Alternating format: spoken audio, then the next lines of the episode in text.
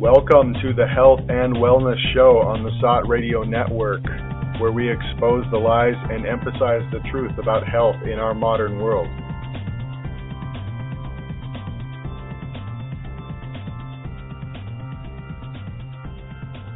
Welcome, everybody. Thanks for tuning in today. My name is Jonathan. I'll be your host for the day, and uh, joining me in a virtual studio from all across the planet today are Erica, Doug, and Gabby. Unfortunately, uh, Tiffany is not going to be with us today. She had other engagements, so we'll miss her.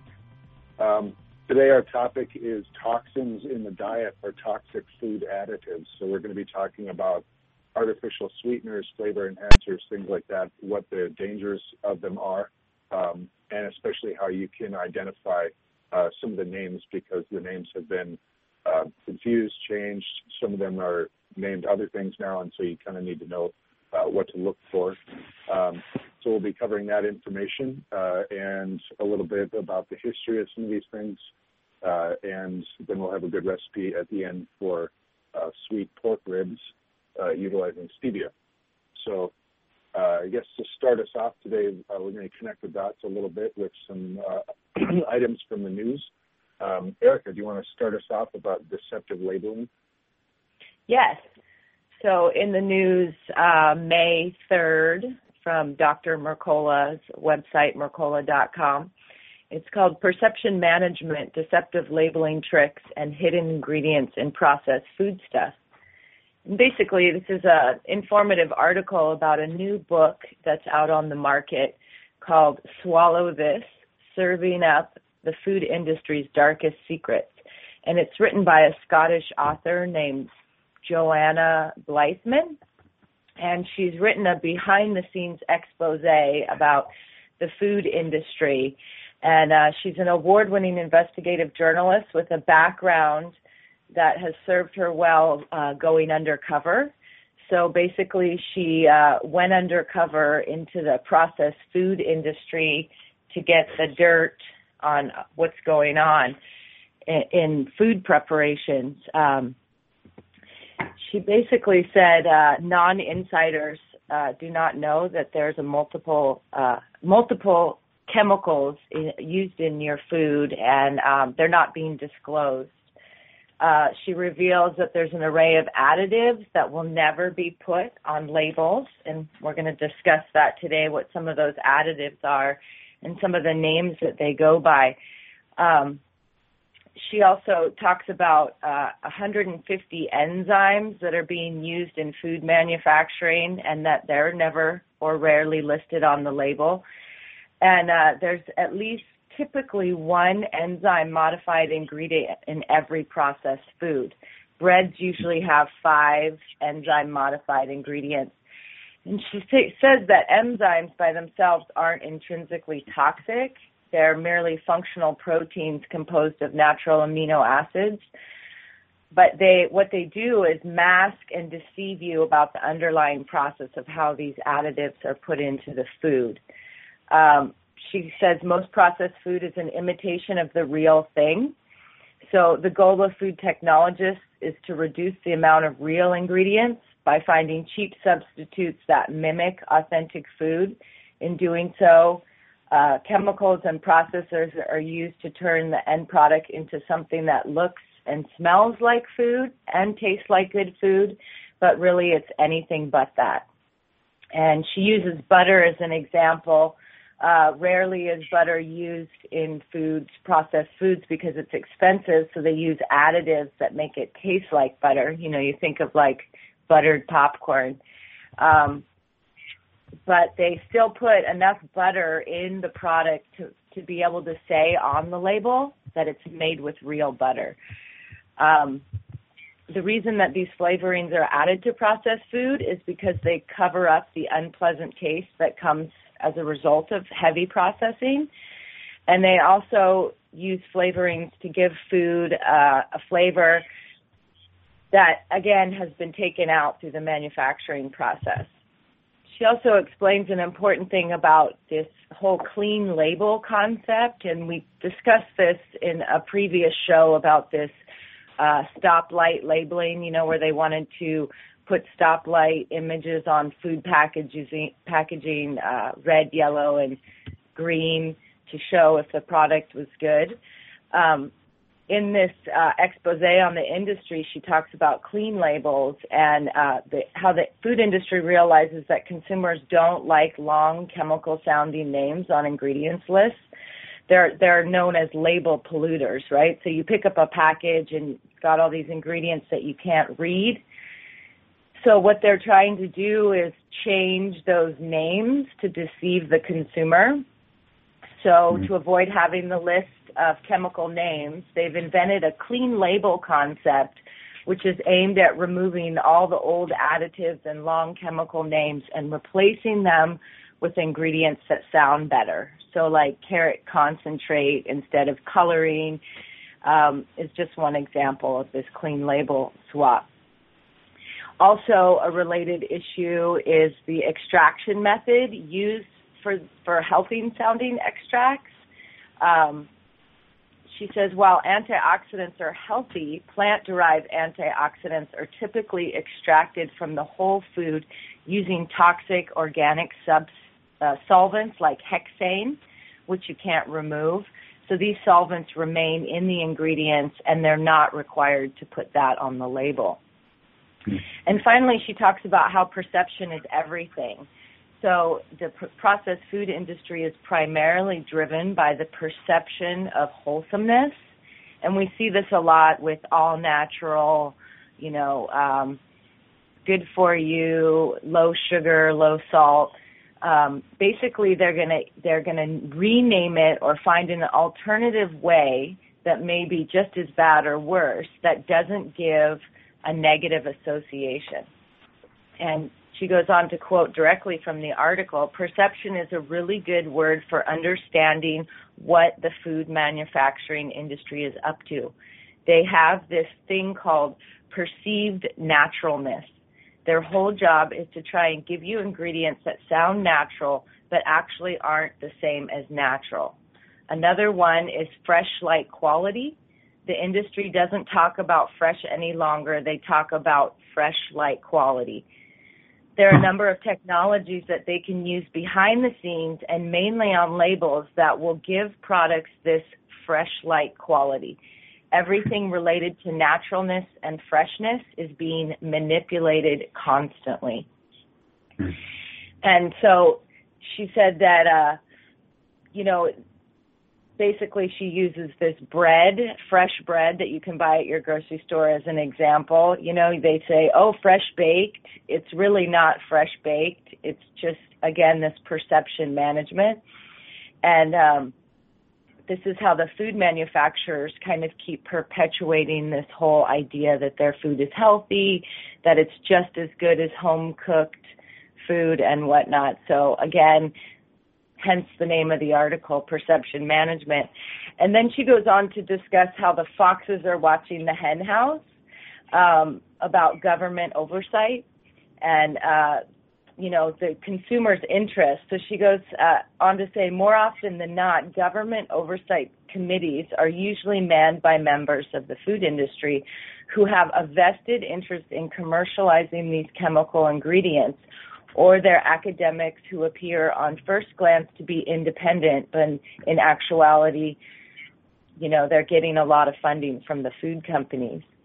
Most of the research used to establish safety is also done by the industry itself, which structures the research to show that its product is safe and no one is really looking at the health effects of exposure to toxins from processed foods. And we see this same kind of approach in the whole heavily debated genetically modified organism issue, right? GMO foods.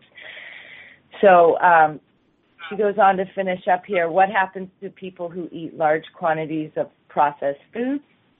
And she says there are all these assumptions that chemicals are fine in small quality quantities, but that's not really looking at the cocktail effect for people, particularly children and who are obviously more prone to be being affected by a chemical overload. No one is looking at that at the moment.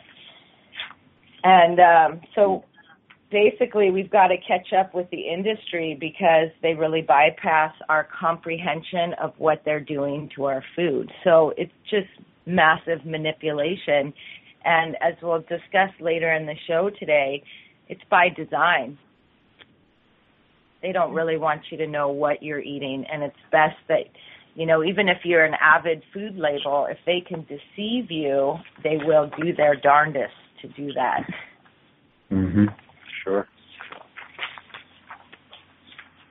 Yeah, well, we see that happening all over the place, um, not just with food labeling, but pretty much everything, uh, especially in the, the mainstream media. You know, obfuscating, using easy words, um, easy language, you know, to to muddle the issue and, and allow people to digest it more easily mentally, um, so that they're like, well, it's natural carrot juice as opposed to it being, you know, some sort of a toxic flavor enhancer. Um, exactly. Well, that uh, speaking of modern life, we have uh, something here. Uh, Gabby wants to cover an item on uh, how modern life depletes gut microbes, and it's not necessarily just specifically what you eat; it's our our lifestyle. Gabby, do you want to go over that a little bit? Yeah, it's also a Dr. Mercola article published at SOTT.net last week, and it's titled Modern Life Depletes Your Gut Microbes in a Number of Different Ways. It basically reminds us that destroying our gut flora with antibiotics, pharmaceutical drugs, environmental chemicals, and toxic foods is a primary factor in raising disease rates. As an example, he quotes a study, you know, it's a recent study, which showed that repeated use of antibiotics may raise your risk of type 2 diabetes by up to 37%. I thought that was like a huge number, you know.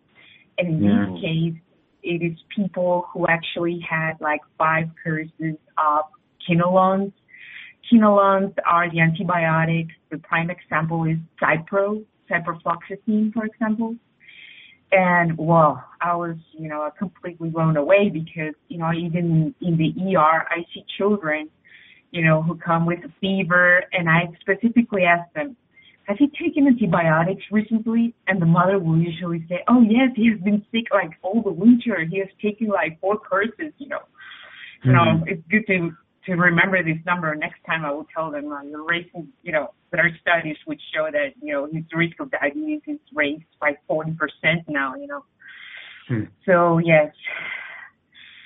Then uh, in this article, Dr. Mercola quotes a very interesting study because it was, uh, they compared the gut flora of an indigenous Amazonic tribe, we, tribe which is called the Yanomami and they compared it against the gut flora of Americans and also a couple of other tribes, which is the Guahibo from Venezuela, which has adopted Western style, you know, Western lifestyle, and the Malawi from Southern Africa, which has also adopted Western lifestyle. And, uh, you know, the Yanomami, or indigenous one, the virgin one, so to speak, had about 50% greater microbial diversity than American subjects and 30, 30% more diversity than the Guahibo and Malay, Malawians, Malawians that have adopted Western lifestyle changes, such hmm. as, you know, the changes were basically like living indoors, using antibiotics, even, you know, even just the minimal amount of antibiotics. And uh, the authors, uh, according to the authors, they say that as cultures become more Western, they lose bacteria species and they start having chronic diseases connected to the immune system, which is allergies and autoimmune disorders, multiple sclerosis, and so forth. So it highlights how pesticides, processed food, over reliance on antibiotics contribute to the dramatic decline in gut microbes and that sophisticated sanitation, you know, using lots of antibacterial soaps and all that, had even a greater toll in gut flora than antibiotics.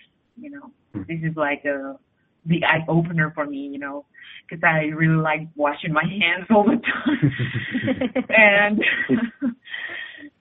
other than GMOs and high fructose corn syrup, which contains mercury, Dr. Mercola highlights uh, polysorbate 80, which is an emulsifier in processed foods and in vaccines as well. And it destroys gut flora, you know. So, yes, these are the main highlights. It was interesting for me that he was recommended other than fermented foods and probiotics he recommended getting your hands dirty in the garden, you know, opening mm-hmm. your windows to improve diversity and health of the microbes in your home, and uh, washing dishes by hand instead of a dishwasher because it leads to more bacteria. and yes, and not to be so obsessed with washing your hands all the time. So I'll keep that in mm. mind. Yeah. yeah, it goes back to that hygiene hypothesis we talked about in an earlier show that this obsessive mm-hmm. cleanliness is really not benefiting people as much as they believe. Yeah. Yeah. Definitely. I've even read about yeah. how uh, chlor- chlorinated water is another thing that uh, that will um, you know have a detrimental effect on your gut bacteria. So just not filtering out the chlorine from your water is is is killing off your good guys. Yeah. Yeah, we noticed that a lot in farming. Uh, with the over the years, they tended to chlorine chlorinate the water much more, and it would actually yellow the plants severely. I mean, it got to be so noticeable, and a really easy thing that people can do if they you know, if they get a bill from their water company, it will tell you how much chlorine they add to the water. If you mm. have house plants or even a little garden, you can fill up um, barrels or buckets of water and let them sit for at least 24 to 48 hours, and the chlorine mm. will off gas. So that's mm. one way you can deal with high chlorine levels in your water if you're um, growing plants and whatnot, or if you start to see a massive yellowing. I mean, it's it's like what happens when you accidentally pour bleach on your clothes, you know. Mhm. Yes, and I think also the fluoride in the water has also a bad effect. Mm-hmm. At least Dr. Mercola reminded after, you know, GMOs, antibiotics, chlorinated water, uh, Roundup, you know, agricultural chemicals, antibacterial soap, but also fluoridated water. So it highlights the importance of filtering your water, at least with, you know, any means that you have is better than nothing, you know. Yeah. Well, that um, next on our list here for connecting the dots, uh, we have uh, something regarding the media being influenced by the biotech industry. Doug, do you want to enlighten us on that? Yeah, sure. This was uh, an article that was published on SOTT, um, uh, written by the Alliance for Natural Health on May 5th. Um, and it was talking about how um, Chipotle restaurants, um, and I don't know how many of our listeners are going to be familiar with them, but uh, in the states they're quite popular. We've got a couple up in Canada here. Um, I don't know if they've reached uh, kind of worldwide yet, but um, they're kind of a, a popular uh, fast food um, restaurant, uh, like Mexican food. Um, on April 27th, they announced in a press release that they would become the first national restaurant company to use only non-GMO ingredients. Um, they were previously uh, in March of 2013 they were the first uh, national restaurant to, uh, company to voluntarily disclose which ingredients on their menu had GMOs. Um, anyway, instead of being lauded for this move, um, which was no small achievement, uh, the restaurant chain was slammed hard by major news media outlets. Um, the article, uh, I'll just quote from the article here. They say, here's a sampling of some of the headlines. Uh, why Chipotle Mexican Grill going GMO free is terrible news. And that was in Time magazine. Uh, Chipotle's GMO gimmick is hard to swallow. That was in the Washington Post. Uh, why we can't take Chipotle's GMO announcement all that seriously. That was from NPR. Um, the article goes on. We've come to expect complete and utter lack of balanced reporting and journalistic integrity when it comes to some of the issues that the natural health community share, uh, cares about. But this sort of vindictive screed against a company for simply trying to satisfy its customers strikes us as particularly egregious and appalling. Uh, the smear job does have one merit. It brings out into the open what GMO investigators have to deal with every day constant intimidation and threat. Any scientist who dares take on GMO special interests will be told that his or her career will be ruined, and then ever more intense pressure will, will follow. Why? because the biotech and big pharma companies involved have huge sums of monies at their disposal. Money that can make or break university research budgets and money that is channeled in, uh, to media advertising, which is keeping traditional media alive. Uh, rather than anything meaningful, sorry, rather than adding anything meaningful to the debate, the major media outlets are sending a clear message to the restaurant industry. If you follow Chipotle's footsteps, we will make an example of you. It seems clear that to us that such a frontal attack by major news outlets must have been instigated by the biotech industry's PR departments. And you know, this is this is no real big surprise for regular readers of SOTT. You know, you, you can you can see that um, you know the the mainstream media knows which side of the bread is buttered on, so they you know always are kind of um, going to be pushing the agenda of um, the people who are paying their bills, essentially. Um, the article talks about how 93% of Americans support GMO labeling, so this move by Chipotle really is um, in the interest of their consumers. But uh, meanwhile, they're just getting uh, getting slammed for it. Um, you know, companies that respond to positively to consumer demand should be applauded, not vilified. Uh, in what universe is it pandering to provide consumers with what they want? So I thought that that was a pretty uh, pretty telling article. Um, and you really like in situations like this, you can really see through the media and you know what uh, what interests they're actually serving. Sure. Yeah. But it, it was interesting to me that you that the article included uh, NPR in that list because there was certainly a time. I know. For me, in in the past, where I thought you know it's like NPR was part of the good guys, but I begin to understand that it's more like national propaganda radio than public radio. Yeah. Isn't yeah, that what I it know. stands for? yeah, pretty much. yeah, I know. I, I used to think that they were kind of one of the good guys too, but uh, but but more recently, some of the stuff that they've been publishing and some of the uh, the you know the the sides that they've been taking on different issues, particularly the GMOs and the the vaccines and and that sort of thing, really has has opened my eyes to what they're really all about.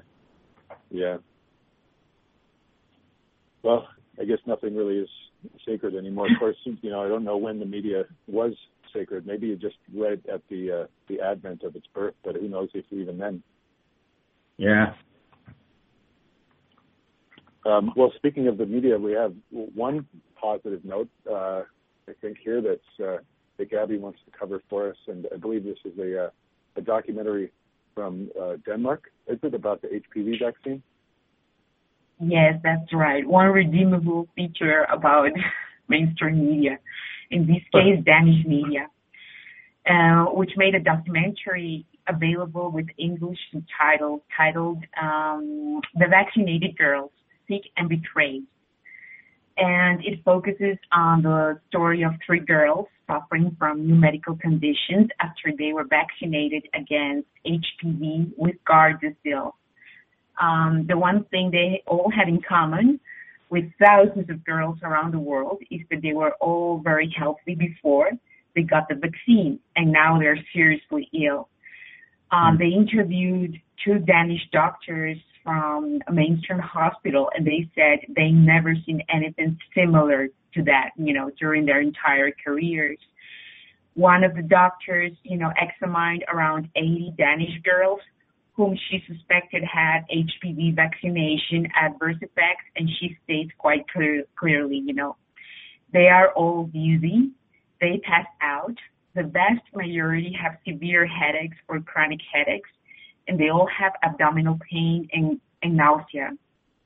They have weird muscle movements which they cannot control, and they're very tired this documentary, well, it made a huge impact in Denmark, uh, which saw a spike of reports in adverse effects after the HPV vaccine. And um, I think it is very important because, you know, with all the controversy and all the hysteria around vaccines, um, this could be a good starting point for people who, you know, who are very close-minded. You know, this was uh, it was uh, published on TV2 Denmark and it's a mainstream documentary. It's very well made. And um, let's keep in mind now that there are currently um, 2,500 serious adverse reactions per 100,000 people. in uh, reported in the um, in the paper, you know, um, that comes with the vaccine, with the Gardasil vaccine, and it is it is then uh, adverse effects disclosed in Merck's latest prescribing information packet, you know, which could be mm. which could well be just the tip of the iceberg. So yes, mm. uh, I will keep this one in mind. It's a good one. Yeah. What was the name of the documentary again, Gabby? It's called The Vaccinated Girls, Sick and. Betrayed. Mm. Okay. And the title of the article at SOTT.net is TV2 Denmark documentary on HPV vaccine shows lives of young women ruined. So at least mainstream media outlet was able to publish this without censorship. I mean, it is uh, it is true that uh, the government in Denmark doesn't recognize these girls' adverse effects, you know, but at least uh, the doctors are putting forward, you know, their concerns, their research, and they're asking and trying to answer very difficult questions without censorship. So that's a good starting point. Mm. Yeah, I think we're going to see this kind of stuff coming out more and more as as people are suffering adverse effects, you know, and it's happening on such a large scale. Yeah. yeah. Well, one can hope. Yeah. Well, let's uh, let's dive into our topic for today. Um, we're going to start with uh, with Erica um, covering some points regarding flavor enhancers and their toxicity from uh, Dr. Russell Blaylock, uh, and some uh, some points from a YouTube uh, video that he has up. Erica, do you want to go over that? Yeah.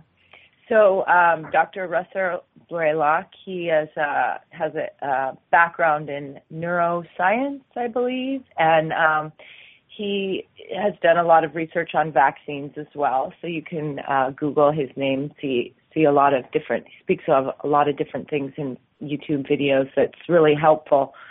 Um, the name of his video is MSG aspartame and flavor enhancers.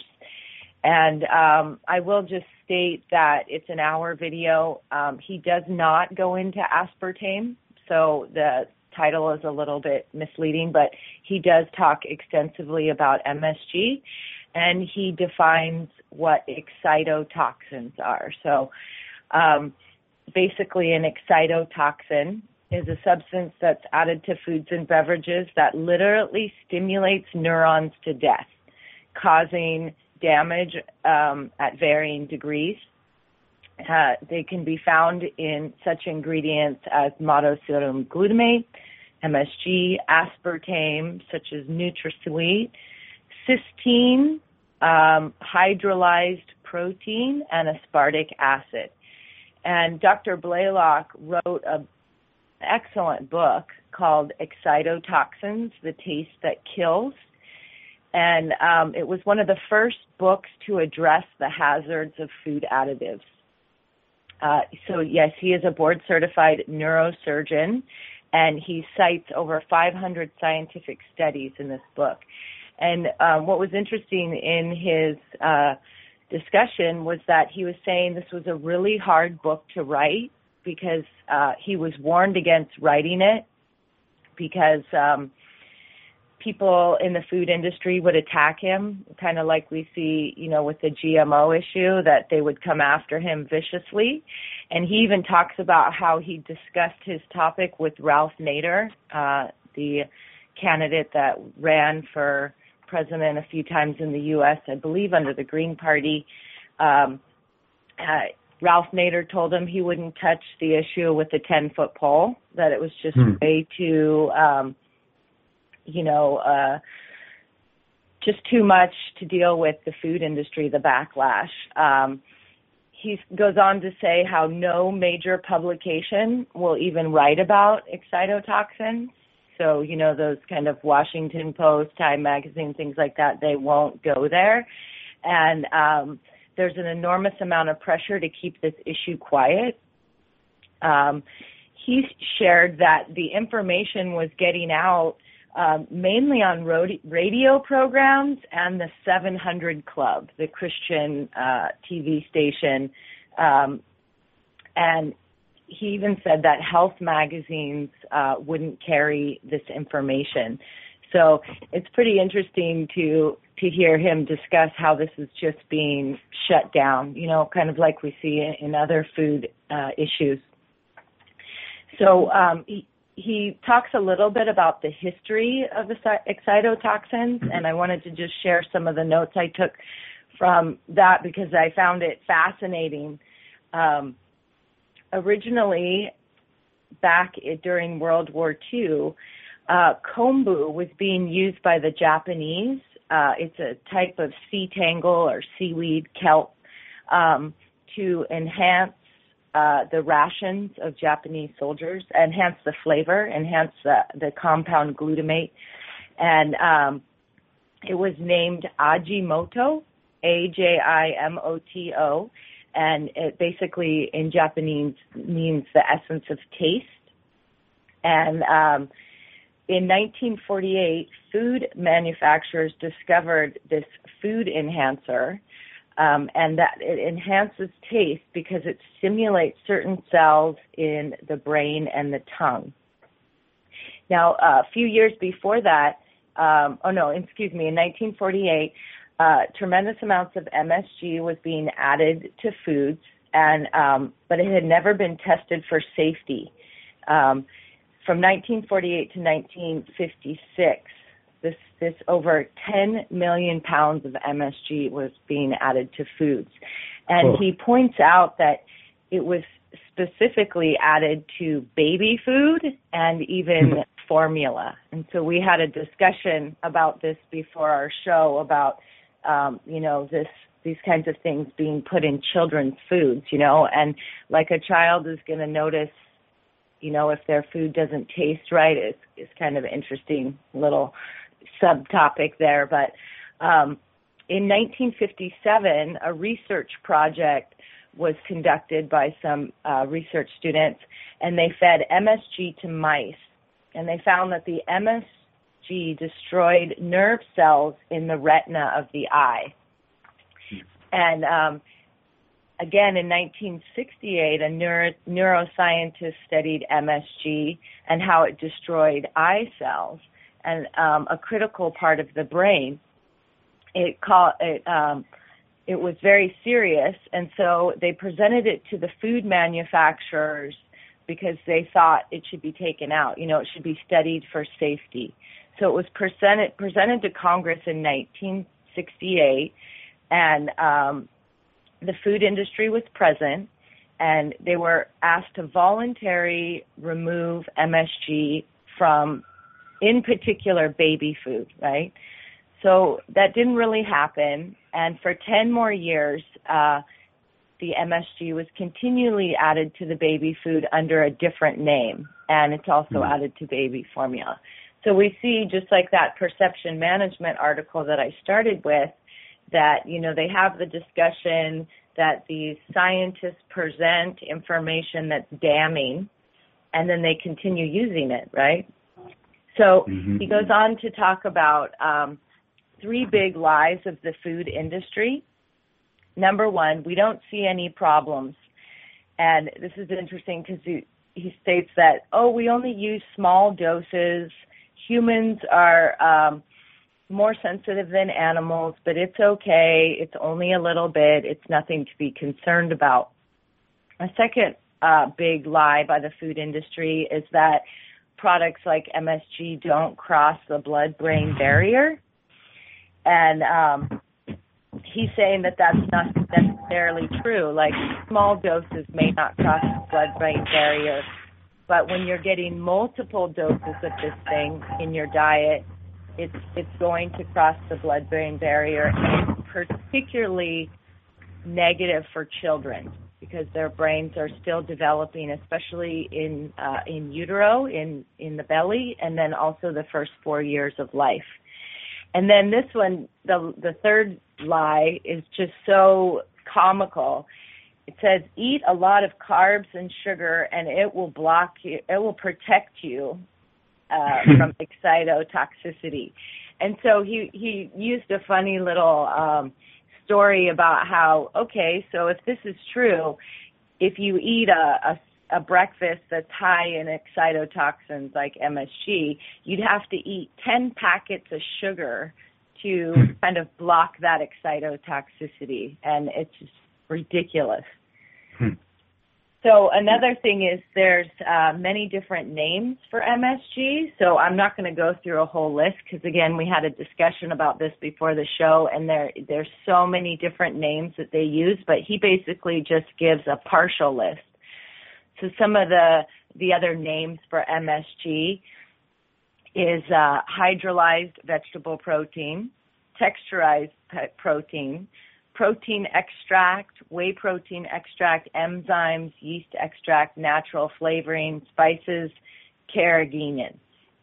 And um, he goes on to say that the FDA only has to label a food product having MSG in it if there's 99% pure MSG.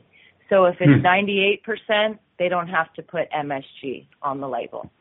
And uh, foods that are high in MSG are gravies, especially prepared gravies, salad dressings. He says all canned soups, and we see this with again that perception management article. Like when with the heavy processing, they lose a lot of the flavor, so they add the MSG back into it. He said Campbell's soup is the worst. Uh, diet mm. drinks, diet foods. Once you remove the fat, you remove the taste so they have to add that MSG back in to give the food more taste. And then liquid amino acid preparations. Um, glu- he says glutamate is an excitotoxin in large amounts, and so that's I really recommend the video for people because he talks about all the neuroscience behind it. And yes, glutamate is an important amino acid, but too much of it is can become toxic. Um, he also talks about the physiology of the excitotoxin process, so what happens to the cell. And again, in the video, he has a lot of um, visual aids to kind of help you understand what what's actually happening in the nerve cell. Um, he said anything to do with the brain, you know, there's a wide spectrum of disease, excitotoxicity producing issues. It produces issues in different tissues. And um, so you know in the in the beginning he talks about how all these brain issues you know like uh, alzheimer's parkinson's uh low uh glycemic or hypoglycemic people excuse me huntington disease these are all kind of related to this excitotoxicity. And um you know, and then he goes on to talk about how people say, well, I'm not sensitive to excitotoxins or what they call the Chinese food syndrome. You know, if you eat Chinese food, you, you don't feel well. He said it's not even about food sensitivity or allergies. It's uh, a toxin and it kills your brain cells. It excites the toxins or excites the brain cells to death. Um, one other thing he says is uh, excitotoxins produce free radicals in the brain. It damages the mitochondria. It activates a suicide gene in the brain to kill the cell, or in the cell to kill the cell. And the older you get, the more sensitive or susceptible you are to excitotoxicity. Um, one last important thing that I wanted to mention is it affects the hypothalamus and it's uh, the hypothalamus is most sensitive to injur- injury. They call it the seat of the soul, and it controls a major amount of everything that happens in the body. uh, basically, it controls the endocrine system, the sleep and wake cycles, uh, hunger and sati- satiety. Um, it's the organ of the aut- autonomic uh, system and uh, major limbic system integration area, your emotions, and it also regulates immunity. And he talked a little bit about and introduced the idea of psychoneuroimmunology, this relationship between emotions and the body and stress and hopefully in a show in the future we can cover that word because uh, Dr. Gabor Mate has written extensively about this psychoneuroimmunology in a book called When the Body Says No. And um, one last thing, when they exposed animals hypothalamus to MSG, it caused suppression of immunity for the entire life of the animal. And he's saying the same mm-hmm. thing happens in um, humans, that it's a profound life altering changes and intellectual impairment and even offspring are affected. So mm.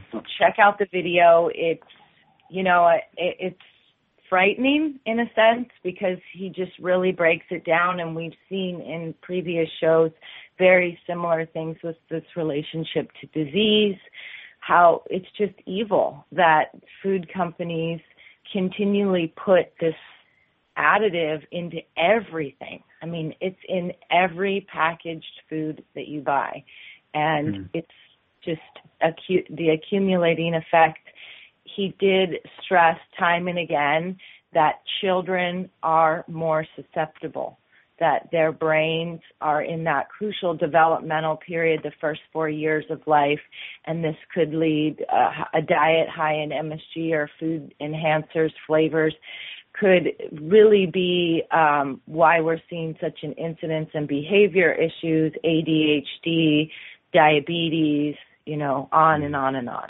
So I recommend the book and the video. Well, well, that's quite a bit to digest. No pun intended. Literally. it's, frightening to think about the uh, the lifelong implications of that because there was certainly a period of time in my life where you know I went to the the China buffet uh, you know, every other day, if not every day, for some time, and just mowed down. Um, mm-hmm. Made a lot of lot of processed foods, a lot of packaged pizzas, that kind of thing, and so it's like, you know, I wonder how many of my my brain cells I killed off doing that. yeah. No, I used to do the same thing. I mean, I think uh, I, I think the the addictive potential of these things is really really a big a big issue as well um, you know, by yeah. by taking in these excitotoxins and they overstimulate brain cells and nerve cells. I mean, you you kind of get addicted to that kind of kick that you get from it. So I think it's it's fully I fully believe that people who are eating things like McDonald's or what you know fast food and packaged food regularly are fully addicted to it. Sure. Yeah, and all these issues with memory. You know, I mean, at one point in the video, he even said that there's a connection with violence and rage you know? I mean mm. it's just really shocking. Yeah. Well let's um talking about flavor enhancers let's uh move on a little bit to uh aspartame and we're going to cover that for a little while. Um gabby do you want to start us off with this uh study that you were going to talk about? Yeah, it was um, published in exactly one year ago, in April 2014. Uh, it was reported that a study done over 10 uh, throughout 20, 10 years, and they sampled 60 60,000 women, uh, and showed that those who drank two or more diet drinks a day are 30% more likely to have a heart attack or stroke and 50% hmm. more likely to die from related disease. Hmm. Um, so these findings were presented at the American College of Cardiology's annual scientific session in Washington, D.C., and it was covered by the media. It saw a drop in, in Diet Coke sales, which was good. and yes, I think that yes, the Coke industry has been like, you know, wondering what they can do, which new product they could bring that is more green and natural. In mm-hmm. any case, this is unredeemable, you know, it's like, you know, stroke, heart attack, it's like the worst possible, you know, side effects, you know, and it was recorded. And um it is uh, because they use aspartame, which is found in over in over 6,000 products, including medicines and foods for the most vulnerable. Mm. Um, also linked in other studies with double the risk of fast-paced kidney decline. You know, that's kidney failure basically. Mm-hmm. Um, another study published in the American Journal of Clinical Nutrition showed that it is likely uh, that it is linked with um, blood cancer. In this in this case, it is non-Hodgkin lymphoma and leukemia. Um, this was a very important study. So, you know, another one published in the Journal of Applied Nutrition showed that it caused brain damage. So from everything that we have reviewed, we know, we know that this is absolutely toxic and evil. It does really bad things to your body. And it is not true that it is that it is something that only like the internet or alternative media is addressing, you know. These are studies that were published in mainstream outlets, very, you know, very important scientific uh, publications. And we just don't receive the memos, so to speak. You know, I can still go to the cafeteria and see medical doctors, you know, choosing, you know, aspartame um, to add to their coffees or teas just hmm. because they think it's better for their health. That's just absolutely, mm. it's absurd. It's like, my hmm. God. Yeah. and yeah, so, so yes, these are right. the studies that, you know, that, there are several of them, but these are the most important ones, you know. Hmm. Yeah. Well, aspartame itself has quite a storied history, and uh, I'm going to talk a little bit here about the uh, how it kind of came into the, um, the modern food industry, and I'll try not to go into too much detail, um, just to kind of give the main points. Um, some of you may be aware, and some may not, that uh, Donald Rumsfeld actually had, plays a plays a big role in this. and um, hmm. looking at uh, the timeline, uh, aspartame was uh, discovered on accident in 1965, December of 65, uh, James Schlatter, a chemist at the GD Searle Company, accidentally discovered aspartame. Um, when they discovered it, they realized it was 180 times sweeter than sugar and yet had no calories. And so they thought it was something worth looking into at the time. Um, so this company, Searle, uh, S-E-A-R-L-E, uh, is basically the uh, the one who developed and got introducing aspartame to the food industry.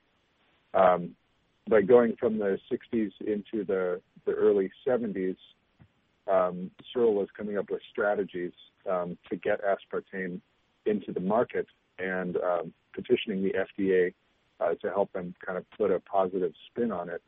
Um, it looks like that uh, in 1971, um, uh, there was a, a, neuroscientist named Dr. John Olney uh, who um, informed the company, informed the Searle company that his studies showed that aspartic acid, one of the ingredients of aspartame, caused holes in the brains of infant mice. Um, and this was independently confirmed uh, in some studies that were done in 1971. Um, but pushing on, the Searle company spent many millions of dollars conducting the safety tests, doctoring the results, and they finally a- applied to the FDA for approval in 1973. Um, and then also later that year, in, uh, in 1973, uh, one of the first FDA scientists to review the safety of aspartame uh, stated publicly that the information provided by a Searle company is inadequate to permit an evaluation of the potential toxicity of aspartame. Um, that the, the, the FDA scientists at that time proclaimed that further clinical tests were needed. Um, so it went back to the Searle company, and they went back and forth uh, for about a year. in 1974, the FDA granted aspartame its first approval for restricted use in dry foods only, not in beverages. Um, and in that same year, uh, Dr. John Olney, who had performed that first uh, test, and another doctor named Jim Turner filed um, official objections against the approval of aspartame. And their petition triggered an FDA investigation into the laboratory practices of GD Searle Company. um, they found that they were shoddy, full of inaccuracies, manipulated test data, uh, and mm. they reported that, quote, they had never seen anything as bad as Searle's testing. Um, mm. So that, you know, that speaks to the credibility of the GD Searle company. But uh, they actually began then uh, a few years later in 1977 uh, grand jury proceedings to investigate whether indictments should be filed against Searle for knowingly misrepresenting their findings and concealing material facts, making false statements, um, and other things. Um, and so they were actually going to investigate them, you know, in a, a criminal indictment. Um, now, while this was going on in 1977, uh, the law firm representing G.D. Searle uh, began job negotiations with the U.S. attorney in charge of the investigation, Samuel Skinner. And in that same year, just a few months later, Searle hired uh, Donald Rumsfeld as their CEO uh, to try to turn the company around. Now, at that time, Rumsfeld was a former member of Congress. Uh, he had been Secretary of Defense in the Ford administration. Um, so he brought a lot of, t- you know, Washington ties and insider connections into his job as CEO of the GD Searle Company. Um, now, it was at that time also in 77 that the uh, investi- uh, uh, FDA investigators compiled the Bressler report headed by Jerome Bressler. Uh, that found that 98 of the 196 animals died during one of Searle's studies and were not autopsied oh. until later dates. Uh, in some cases, over one year after their death. So that's uh, that's you know at least half of the animals in the test uh, died. Um, they also found that a lot of them were uh, the ones, even the ones that didn't die, uh, got grand mal seizures from ingesting aspartame. Hmm. Um, so this story kind of goes on and on. There's a there's a lot of back and forth uh, between the Searle company, between the FDA. There are scientists within the FDA who are trying to, you know, keep this information public and trying to discredit uh, GD Searle and aspartame. But it just so happened that in uh, the kind of death blow to the anti-aspartame movement at the time uh, was in 1981 when uh, uh, Reagan was um, sworn in as president. And at the time, uh, that was January of 1981, Rumsfeld was CEO at Searle, and he was also part of Reagan's transition team while he was being uh, sworn in. So Jeez what they needed was somebody on the inside at the FDA, and uh, Rumsfeld, as part of this team, handpicked a man named Dr. Arthur Hull Hayes Jr. Uh, to be the new commissioner of the FDA. Dr. Hayes was a hmm. pharmacologist. He had no previous experience with food additives, uh, and uh, but he had been involved with you know pharmacology. So they got him in as the uh, the new director of the FDA. And it was literally the day after Ronald Reagan's inauguration that Reagan I- issued an executive order eliminating the FDA's commissioner, the FDA commissioner's authority to take action. Uh, and at that time, Searle Company reapplied to the FDA for approval to use aspartame as a food sweetener. And Hayes, now the, the head of the FDA, appointed a five-person commission to review this decision. The panel was actually going to uphold the ban on aspartame. So Hayes went back in, installed a sixth member on the commission so that the vote would become deadlocked, and then he personally broke the tie on the vote. Hmm. and that that was the uh, the man who was um, directly put into place by Donald Rumsfeld, who was the CEO of the Searle Company, the target of the investigation, and part of Reagan's administration, who put the um, the head of the FDA in place. So they're all tied together. You know, there's there's literally no accountability going on here. Um, so it looks like let's see here. It was 1982 then that the FDA announced that Searle had filed a petition that aspartame be approved as a sweetener in carbonated beverages and other liquids. And then it was in 1983 uh, the National Soft Drink Association urged the FDA to delay the approval of aspartame pending further testing. Um, and they had drafted an objection to this. Um, and I'm trying to find the date here. Oh, it was just that same year, later in 1983, uh, that the FDA Commissioner uh, Hayes, who had been appointed by Donald, Donald Rumsfeld, uh, resigned uh, from the FDA, he's never spoken a word publicly since about aspartame. Um, but it hmm. was uh, literally right at that time that the first carbonated beverages were uh, approved and with aspartame were approved and then sold for public consumption. Um, so we can see that uh, you know the, the forces in the, the corporations tied in with the political administration. Uh, they're able to put certain people into place who control these votes. They're able to manipulate the votes, get approval from the government, which you know on the face of it is all legal, even though it's totally shady. Um, they can get approval for aspartame and then get it into the public market, even though there were so many studies that had been done before that showed it to be completely toxic. And um, you know, here we are, uh, nearly 30 years later, over 30 years later, and uh, aspartame is still alive and well and pretty much in everything. So that's the uh, that's your somewhat condensed history of aspartame and how it came to be. Unbelievable. Yeah.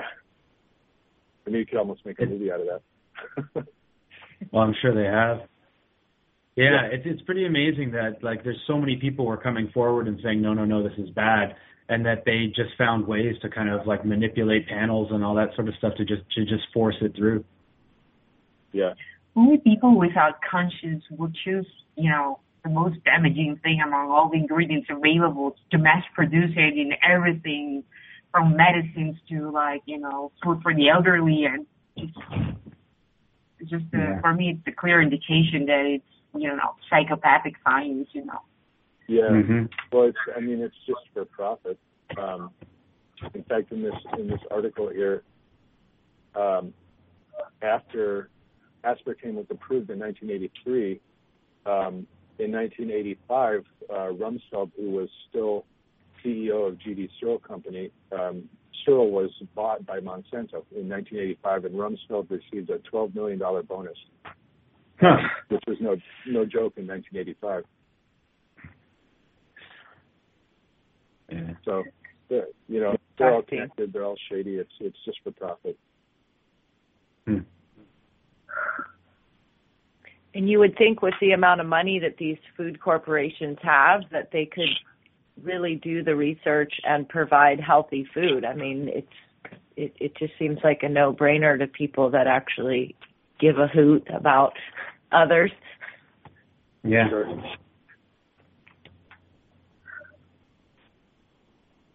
Well, um, coming into uh, coming out of the 80s and into modern times here, the uh, let's take a look at some of the um, newer sweeteners like Splenda. Doug, did you want to cover Splenda for a little bit and what that what that is made of?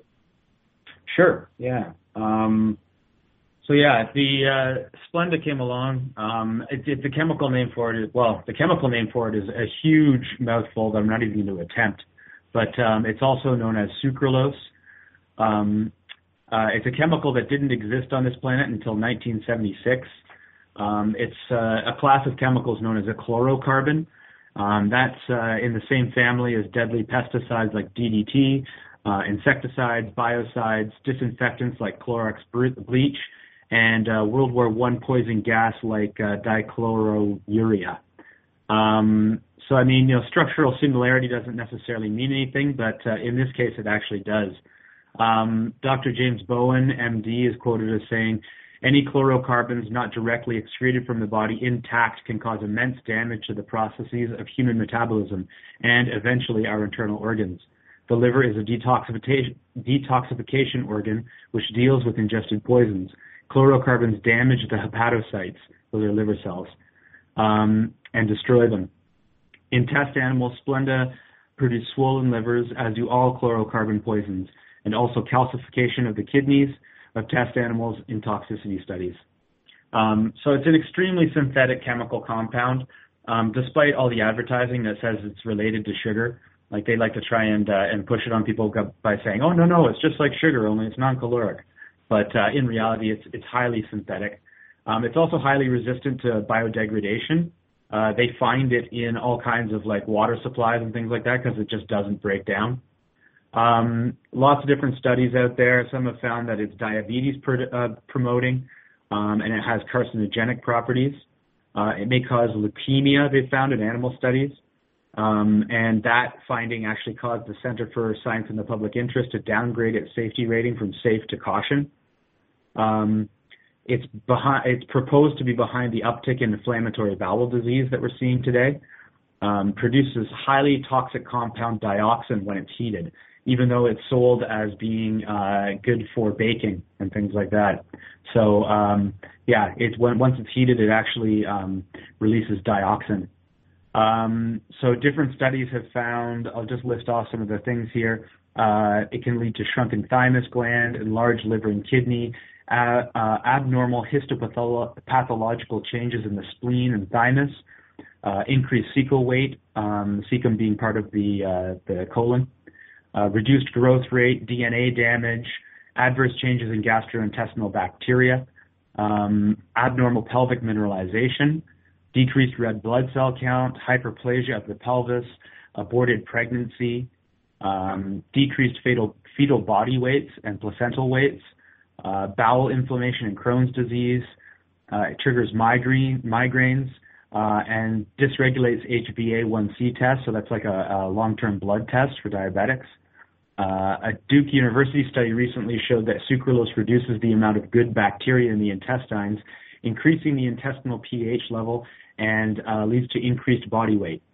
So after all of that, people taking this stuff um, as a means of uh, reducing their calories and losing weight, it actually increases body weight, and that's probably through um, the mechanism of how it affects the uh, the good bacteria. Um, so it's, it's just really interesting because this is often um, promoted as a good alternative to aspartame because you know the, the the negative publicity on aspartame is getting around. So people are, like, oh no no no, I'm not going to use the pink stuff. I'm going to use the yellow stuff because it comes in like the yellow, the little yellow packets.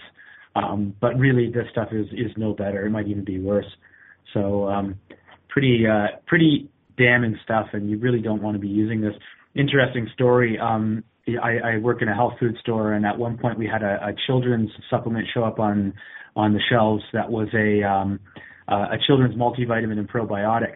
And uh, I was kind of taking a look at it. And I'm like, oh, a new product. Okay, what's this? And I'm kind of getting myself familiar with it. And what do you know? There on the uh, the non-medicinal ingredients was sucralose.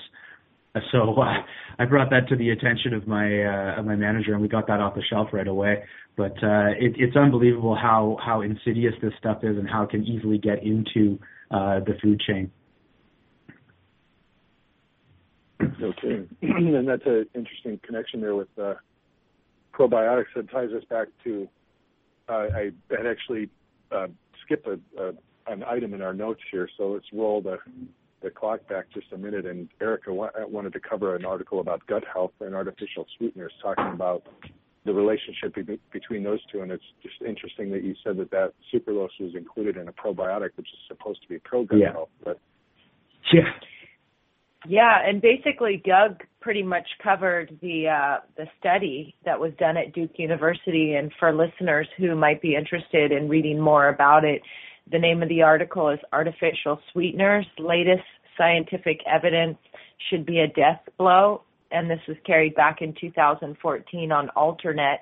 And um, basically, just like uh, Doug said, the link between artificial sweeteners, gut bacteria, and obesity has been charted well. And the Duke University study found that uh, Splenda reduces the amount of good bacteria in the intestines, increases the pH level, and leads to increased body weight.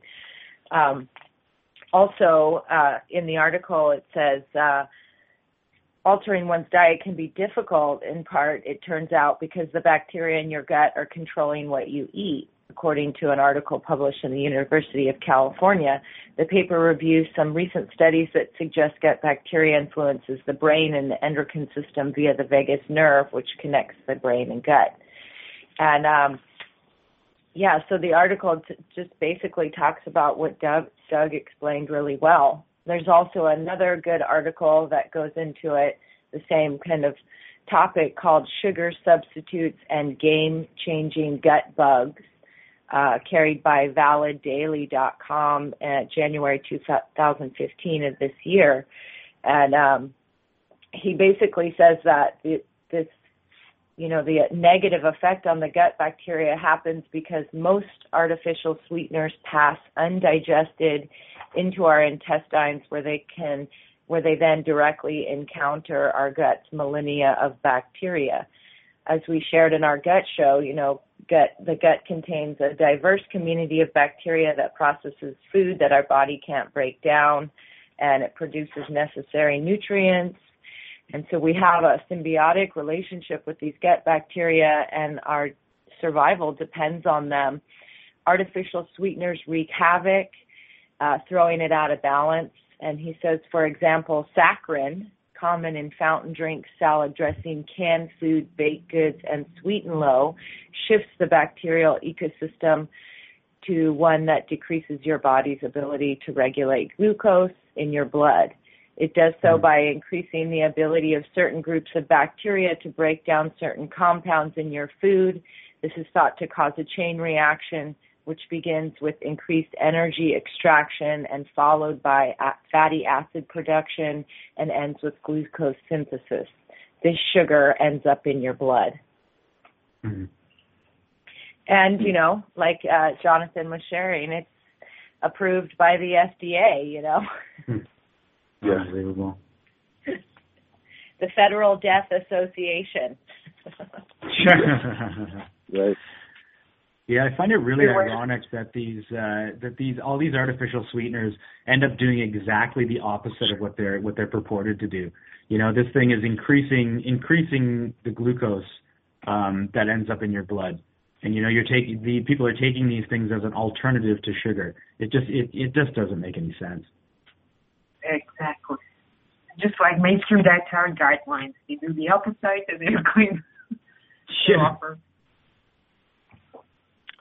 yeah, eh, you know, I, I even hate to say this, but it's almost like if somebody were wanting to uh, get off of sugar, I would just say taper. You know, taper your use of sugar and don't use artificial sweeteners. There, sugar, natural cane sugar would almost be better than a lot of these yeah, things. Yeah, it's true.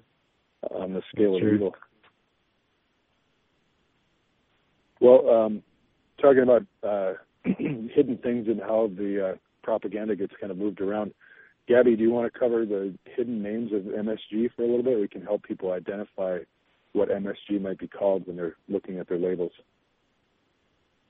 Yes, some of them are very controversial because they sound so benign. But yes, other than aspartame and MSG, um, autolyzed anything, it uh, probably has MSG. Um, then you know, um, but also beef base, beef flavoring, beef stock, bouillon, broth of any kind, um, caseinate, chicken broth, chicken flavoring, um, gelatin, gelatinized anything, guar gum, you know, which is a very common additive in coconut, you know, cream, hydrolyzed anything, malted anything, um, L-cysteine, kombu extract, natural flavor, pork flavoring, um, umami, and soy sauce. These are all like very common names, and uh, depending on where you buy it, uh, which brand, or which commercialized ver- commercialized version, you should be suspicious because it could contain these neurotoxic chemical food additives. And I posted the link of the article in the chat if somebody wants to see a full list.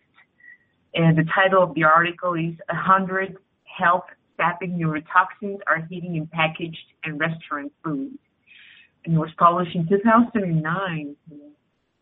Uh, yes, these are a few of the names. There's really like a very long list of them. It's just basically highlights the importance of being suspicious of anything that comes in a package, especially if it's not from a organic store, you know. Sure. Now, unfortunate it is that a lot of those are packaged as broth when uh, you know it would seem totally normal and healthy to just get some chicken broth or some beef broth, but as we can see, it's it's best to make your own. Mm. Yeah. Yeah, and kind of um, on an interesting link from that article that Gabby just quoted, 100 health sapping neurotoxins. Um, there's a kind of a question and answer, and it a woman wrote in asking about natural flavor, and mm-hmm. um, or uh, artificially, you know, what's the difference between artificially flavored or naturally flavored? And um, I just want to read this definition, and even the the man that attempted to answer this question said this is a mouthful. So the definition of natural flavor under the Code of Federal Regulations is, quote, the essential oil, oleoresin, essence, or extractive protein hydrolysate, distillate, or any product of roasting, heating, or enzymolysis which contain the flavoring constitutes derived from a spice, a fruit, a fruit juice, a vegetable, a vegetable juice, edible yeast, herb, bark, bud, root, leaf, or similar plant material, meat, seafood, poultry, eggs, dairy products, and fermentation products thereof, whose significant function in food is flavoring rather than nutritional. So any other added flavor is there for artificial for the hmm. record, monosodium glutamate or MSG used to flavor food must be declared on the label as such. And as I mentioned earlier, now they don't even have to do that unless it's 99% monosodium glutamate. Both mm. artificial and natural flavors are made by flavorists in a laboratory by blending either natural, quote unquote, chemicals or synthetic, quote unquote, chemicals to create flavorings. So yeah, it's basically scientists are creating all these things in a lab. And you know, they did ask about organic, you know, um you know, and this is again a kind of a mouthful, but according to the national list under section blah blah blah blah, uh, non-agricultural, non-organic substances are allowed as ingredients that can be labeled as organic or made with organic, including quote flavors, non-synthetic sources only, and must not be produced using synthetic solvents and carrier systems or any artificial preservatives. Other non-synthetic ingredients allowed in this section include acids, such as microbiologically produced citric acid, dairy cultures, certain enzymes, and non-synthetic yeast that is not grown on petrochemical substrates, and sulfate waste liquor. so the bottom line is that you have to read labels carefully. Natural might not be so natural. Really? I wouldn't have guessed that. And then some organic foods might contain some of these natural flavors. There are still mm-hmm. many gray areas for consumers and pro- producers alike. Yeah, I'd say gray area is all it's what it is. Yeah, totally. Yeah. Yeah, I just like don't buy anything on the package. You know, that's all it is, I guess. that's what it comes down to, yeah. Well, and it's also sometimes, you know, I I just walk through the store and just read the the labels for entertainment value more than anything, especially if it says all natural or like even the the new one that I find very entertaining is no added MSG. So does that mean that yeah. there's already MSG in it and they haven't added any more to it? Yeah. Yeah, it's so vague. Yeah. Yeah. Well, Doug, do you want to cover this? Uh, we have one here on our list. It's uh, one of the more obscure uh, flavor enhancers, and I know we were kind of talking about how to pronounce it. It's acetylsulamine. Acesulfame. Acesulfame. Yeah. Acesulfame potassium, otherwise known okay. as acesulfame K. Yeah. Um, yeah, sure. I'll I'll just riff on this a little bit. It's it's one of the more recent additions to uh, to the chemical sweetener family. Um, acesulfame K, it's sometimes referred to as just ACE K. Um, it's marketed under the name Sunett and Sweet One. Uh, similar to aspartame, it's about 200 times sweeter than sugar. um, about two thirds of uh, the sweetness of uh, saccharin or one third that of sucralose. Um, because it's so new, there isn't a lot of research out there on it, but what is out there is, um, you know, pretty much makes you want to never touch the stuff. Um, a 2010 Drexel University study with uh, the School of Public Health of Philadelphia uh, stated that acesulfame potassium was approved by the FDA despite poor quality toxicity tests. Uh, they state in that study that it's possible the FDA discouraged the National Toxicity Program from conducting bioassays on uh, acesulfame K. So no real surprise there, given what we just found out about the, the history of um, aspartame. So it look, looks like uh, the FDA has had their hands in this one as well. Um, it is potentially carcinogenic, although the studies are kind of conflicting on this. Um, some studies have found it did uh, cause cancer, others found it did not. Um, another study in 2008 in the Journal of Drug and Chemical Toxicology found that uh, along with aspartame and saccharin, acesulfame K has potential genotoxic activity. They found it, caused DNA breaks in the bone marrow cells of mice. Um, the researchers and their findings say that this represents a potential health risk associated with the exposure to these agents. Um, it's also been shown to have clastogenic effects. Um, that means chromosome damage. Um, and this is even at the quote no toxic effect levels that the WHO and FAO have established. So even at these levels that they they say have no toxic effect, they actually are finding chromosome damaging effects. Um, it uh, acts directly on the pancreatic islet, cells um, that causes greater insulin release from glucose. So this was just done in vitro. Uh, but when they exposed um, these pancreatic cells to uh, a glucose solution and then added in the acesulfame K, it increased the amount of insulin they actually released. Um, they've also found that in in vivo in rat studies that it does increase insulin release. Um, so I just find this rather ironic because again, this is this is exactly the kind of thing that you're trying to um, avoid. You know, a lot of diabetics are told, oh, you know, um, use these uh, artificial sweeteners instead of sugar because it'll have less of an effect on your insulin.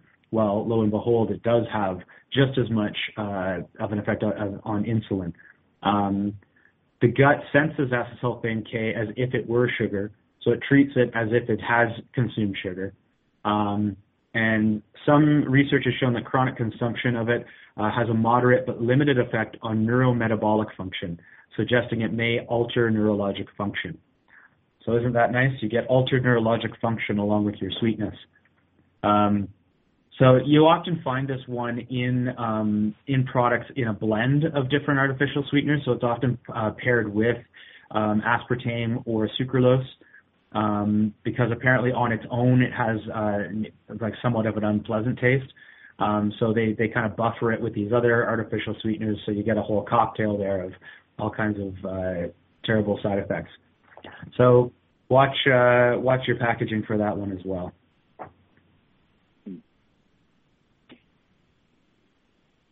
Um, it looks like too, uh, Doug. Did you want to cover a couple of these articles here that we were we were talking about? Um, we have uh, isolated amino protein or amino acids and their cytotoxins, and then talking about the dose.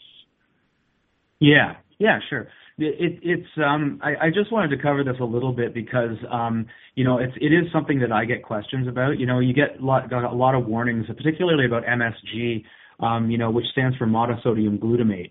And then people say, well, you know, is that the same thing as glutamine? Because you know, I, you, see glutamine in like gut healing, healing protocols, and like guys who are doing workouts and stuff are often taking glutamine um, as as like kind of a beneficial thing.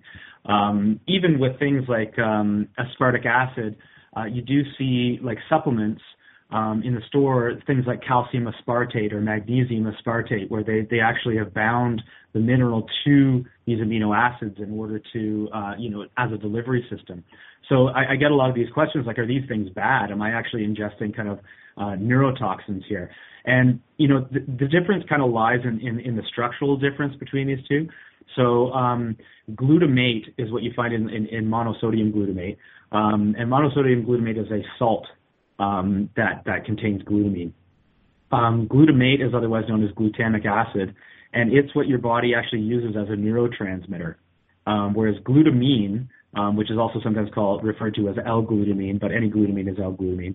Um, it's neurologically inactive, um, but it is used by the cells of the intestinal lining for repair and integrity, and it's used as a muscle for fuel. Um, one of the big uh, differences in this is that um, the villi in the intestinal tract. So they're like little little uh, microscopic uh, fingers that kind of stick out of the intestinal tract to uh, to absorb your food. Um, they actually convert glutamate to glutamine. So uh, glutamate is is the one that can potentially be uh, a neurotoxin, um, but the, these villi actually convert it into glutamine, which is more innocuous and then your body can can convert it back to glutamate when it needs to use it as a neurotransmitter. Uh, the liver and the kidneys can also make this conversion. Um, the problem is that damage to these villi from things like gluten and casein and soy and corn lectins and all these uh, these terrible things in the diet that can damage the uh, the villi actually prevent this conversion from happening. Uh, this, uh, that kind of leads to an overwhelming level of glutamate um, being absorbed and ending up outside of the nerve cells. And when it's outside of the nerve cells, that's when it acts as a neurotoxin. Um, so MSG is the glutamate form, and excessive amounts, or even small amounts, in people who have uh, in gut compromised situations, uh, can cause these neurotoxic uh, reactions. Um, uh, aspartame uh, is a chemical that contains both aspartate and phenylalanine. Uh, these amino acids on their own aren't harmful, you know, amino acids are things that we take in every single time we eat any kind of protein. So by themselves, these things aren't damaging at all. Um, you know, phenylalanine is actually an essential amino acid. It's one that you need to take in because the body can't produce it from anything else. Um, but you know, some people are so highly sensitive um, and you know you should read that as gut damage basically because I'm pretty sure that anybody who is is highly sensitive to MSG is actually just people who have you know people who have this gut damage. Um, they can't take in any isolated form of these amino acids, so even if they're taking a glutamine supplement, they might have these kinds of reactions to them simply because their their body isn't able to make these kinds of conversions. So just to quote uh, Dr. Russell Blaylock here, who uh, Erica was talking about earlier in the show, uh, he says the major use for high dose glutamine would be to repair the gastrointestinal injury. Uh, any cases I would recommend sh- in any cases I would recommend short-term use only. Those with a history of the following conditions should avoid glutamine even for short-term use. That's people who have had a stroke, neurodegenerative, neurodegenerative disease, pregnancy, malignancy, recent vaccinations, ADHD, hypoglycemia, autism, multiple sclerosis, or other neurological disorders. So I think it's important to note that some of the watchwords for MSG ingredients on the list, um, you know, they're not, they, they can be kind of misleading. You know, like people see beef broth on an ingredients list, and then they're like, well, or on a, a list of, of um, other names for MSG, and they're like, well, wait a minute, I eat beef broth all the time. Um, well, beef broth in and of itself is not actually harmful, assuming that they haven't, uh, you know, um, don't have this uh, this intense kind of gut damage. Um, gelatin is the same thing. You know, eating gelatin isn't necessarily a bad thing. Um, but if your body's not able to convert this glutamate into glutamine, then it might actually end up giving you this sort of reaction. Um, also important to note that uh, peptide bonded amino acids.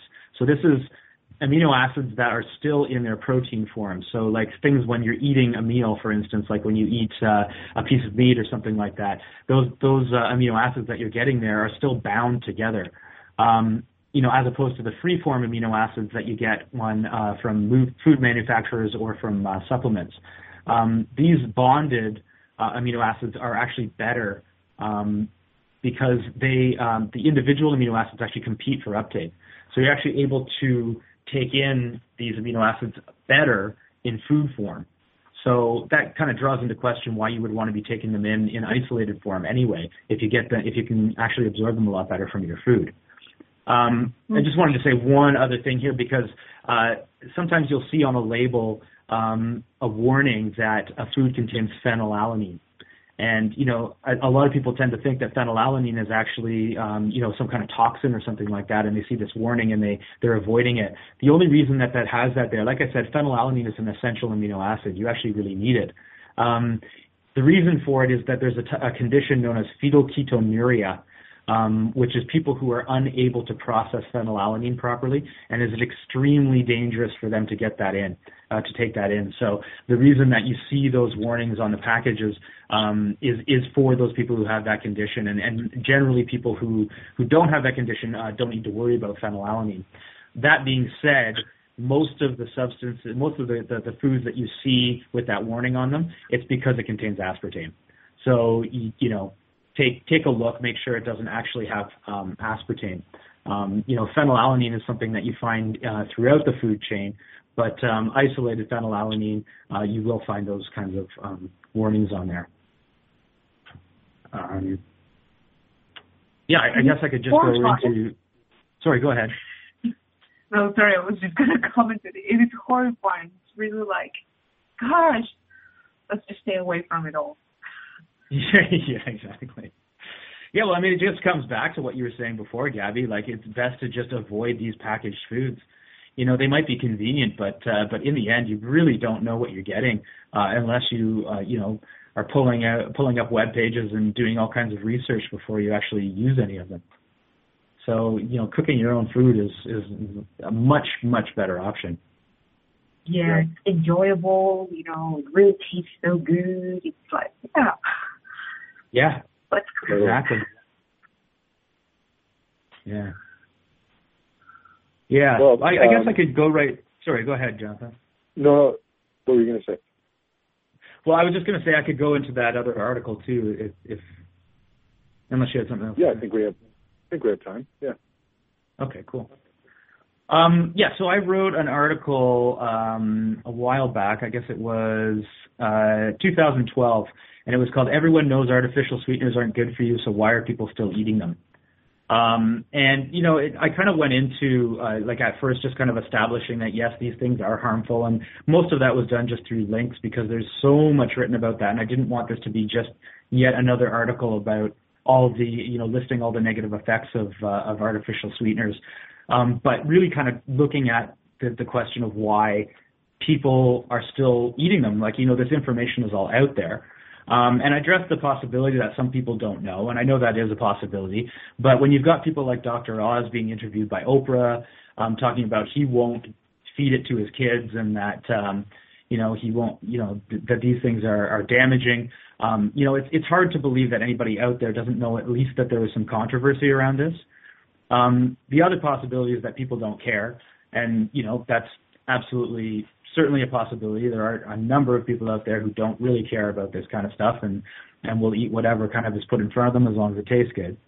Um, another possibility is that there's too much conflicting information, and you know the the food industry is very good at countering any kind of negative uh, press that they get.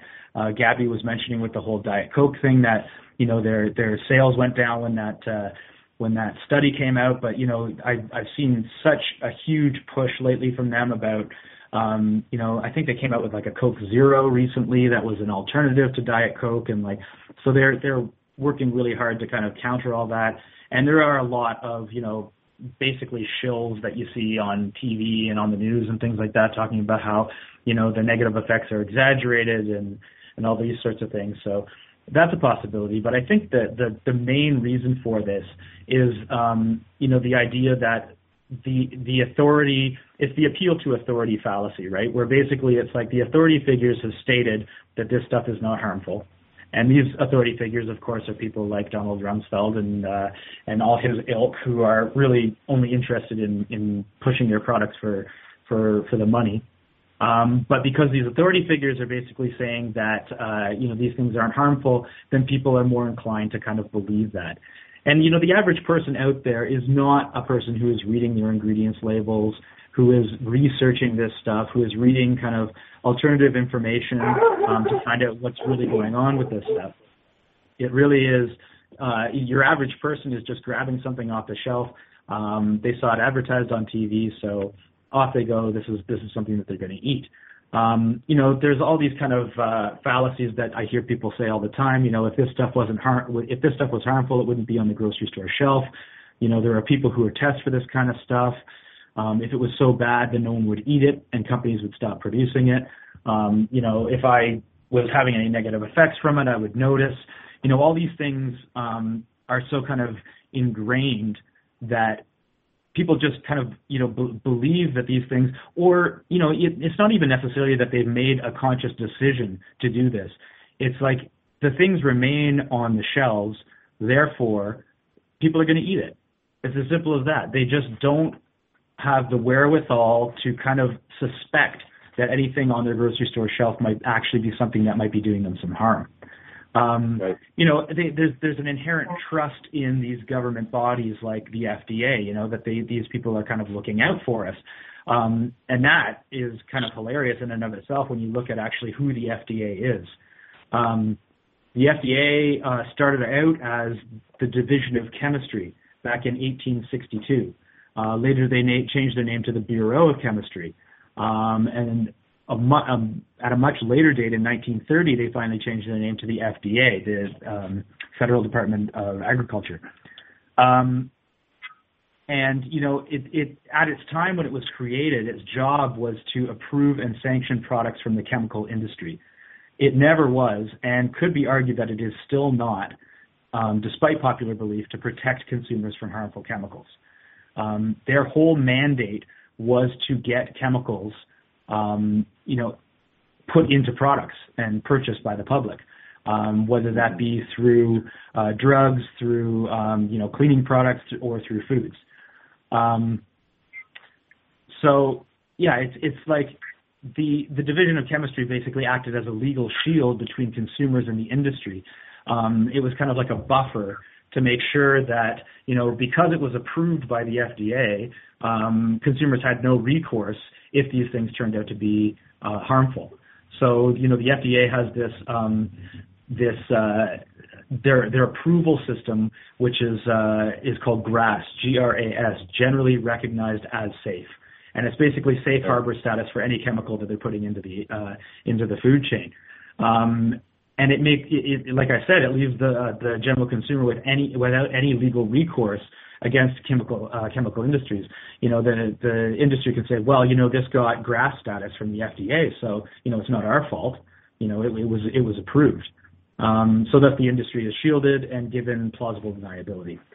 So it's just when you look at the whole picture of things, it's just so ridiculous. You know, everybody kind of trusts. You know, if it's on the shelf, then it must be safe. You know, it's been approved by the FDA, FDA therefore it must be safe. When really these things are not um, there for your safety whatsoever. So I yeah. just thought that that was something something interesting. Totally. Yeah. Well, I just want to cover uh, shortly here before we go to Zoya's uh, segment for today some uh, some safe sweeteners, and um, people might be wondering, well, you know, do I have to give up sweetness entirely, you know, to to avoid some of these negative downfalls? Um, not just of sugar alone, but of course all the artificial sweeteners that we've been talking about. Um, I'm reading here from, uh, wheatbelly.com, the Wheat Belly Lifestyle Institute. Uh, some of you may be familiar with the uh, with the book Wheat Belly. Um, they have on their website here a little list of some safe sweeteners, and some of these you may be familiar with. Um, they have two uh, that actually personally I don't recognize, but uh, the first three here are stevia, erythritol, which is E-R-Y-T-H-R-I-T-O-L, and xylitol, which is X-Y-L-I-T-O-L. Um, the stevia, uh, stevia plants are naturally sweet, often called sweet leaf. Um, some people where the stevia leaf naturally naturally grows will chew the leaves um, to get some kind of a sweet snack. Um, Stevia is often obtained in, in pure liquid or powdered form and is also mixed with other natural sweeteners like erythritol and xylitol. Um, maltodextrin is also a common ingredient uh, added to stevia. Um, but personally, I like um, just I actually use stevia most of the time uh, in my cooking and uh, you know to mix with like the fat bomb custard and things like that to add some sweetness. Um, the standard uh, rate of conversion uh, for stevia that I'm familiar with is uh, one teaspoon of stevia equals one cup of sugar.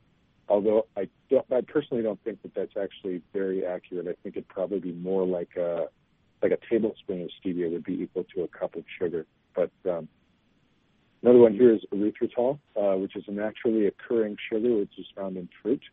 Um, erythritol yields no increase in blood sugar even with a quantity of 15 teaspoons at one time. There are less than 1.6 calories per teaspoon of erythritol. Studies have demonstrated modest reductions in blood sugar and hemoglobin A1C um, in people with diabetes who use erythritol. Uh, it's less sweet than table sugar, and it also has a sort of unique cooling sensation, similar to peppermint, although quite a bit less intense. Um, so that it, it, doesn't hold up quite as well as stevia in baking, but it can be used to add that kind of a cooling sensation. And uh, xylitol, uh, also a natural sugar found in fruits and vegetables. Xylitol is produced by the human body as a part of normal metabolism. Um, teaspoon for teaspoon, xylitol is equivalent in sweetness to sucrose. Uh, it yields two-thirds of the calories of sucrose, and because digestion occurs in the small intestine rather than the stomach, triggers a slower and less sharp rise in blood glucose than sucrose does. Um, most people experience minimal rise in blood glucose with xylitol, in one study of young volunteers, for instance, six teaspoons of sucrose increased blood sugar by 36 milligrams, um, while xylitol increased blood sugar by 6 milligrams. Uh, several studies have demonstrated positive health effects, including prevention of tooth decay, ear infections in children, both due to xylitol's effects of inhibiting bacterial growth in the mouth. Um, the two other ones that they list here are monk fruits and inulin. Um, these are two uh, newer sort of forms of uh, natural sweeteners. Monk fruit, also known as Luo Han Guo, uh, is relatively new. Uh, it says here that its track record suggests that, like stevia, it is naturally sourced and benign sweetener. Many people prefer the taste of monk fruit over stevia because there's less aftertaste. And then inulin, I-N-U-L-I-N, uh, is a storage form of starch for plants. Uh, it says here that humans lack the digestive apparatus to break it down to sugars, but bowel flora, such as, such as lactobacillus species, are able to metabolize inulin to fatty mm. acids, the so-called prebiotic effect. Um, and that has been associated with improved intestinal health, reduced potential for colon cancer, improved blood sugar, lower blood pressure, lower triglycerides, etc.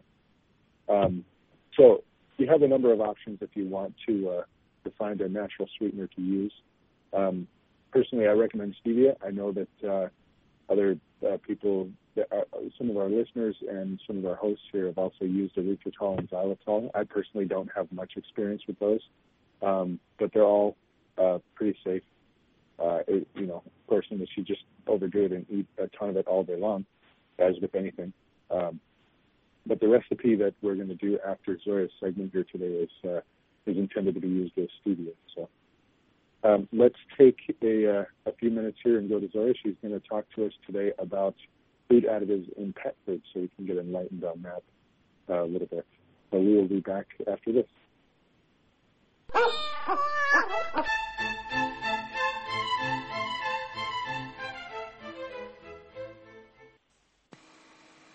Hello, and welcome to the Pet Health segment of the Health and Wellness Show. Today we are going to talk about additives and preservatives added to pet food.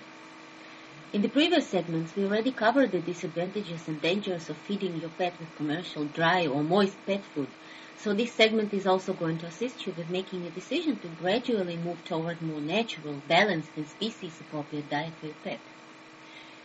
Since animal fats are used in dog food and they are also subject to spoilage, becoming rancid to, uh, not too long after manufacture, to extend the shelf life of any pet food, suppliers must add a preservative to many fat or oil ingredients. Preservatives can be so-called natural or synthetic. Natural preservatives are typically made from vitamin C or E.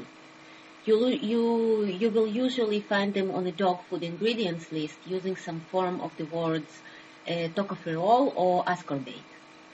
They are considered to be uh, safe, but still not ideal and can contribute to various uh, allergies or maladies.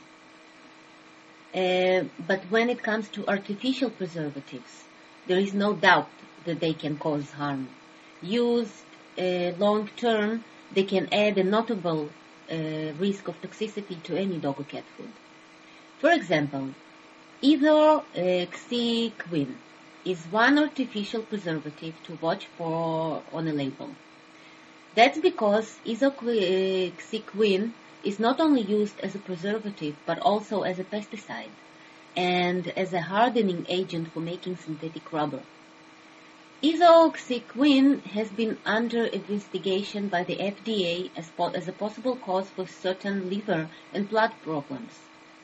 In addition, the preservative is not permitted for use in Australian dog foods, nor is it approved within the European Union.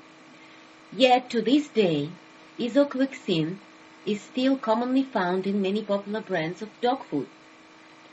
Other common chemical additives are, for example, uh, propylene glycol, used to help preserve the moisture content uh, in some commercial uh, dog foods. Because of its proven ability to cause a serious type of blood disease in some animals called Heinz body anemia, uh, propylene glycol uh, has been banned by the FDA for use in cat food. But unfortunately, it can still be used to make dog food.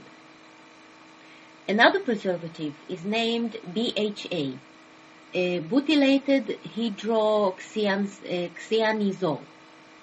According to the U.S. National Institute of Health, BHA in the diet has been found to consistently produce certain types of tumor in laboratory animals.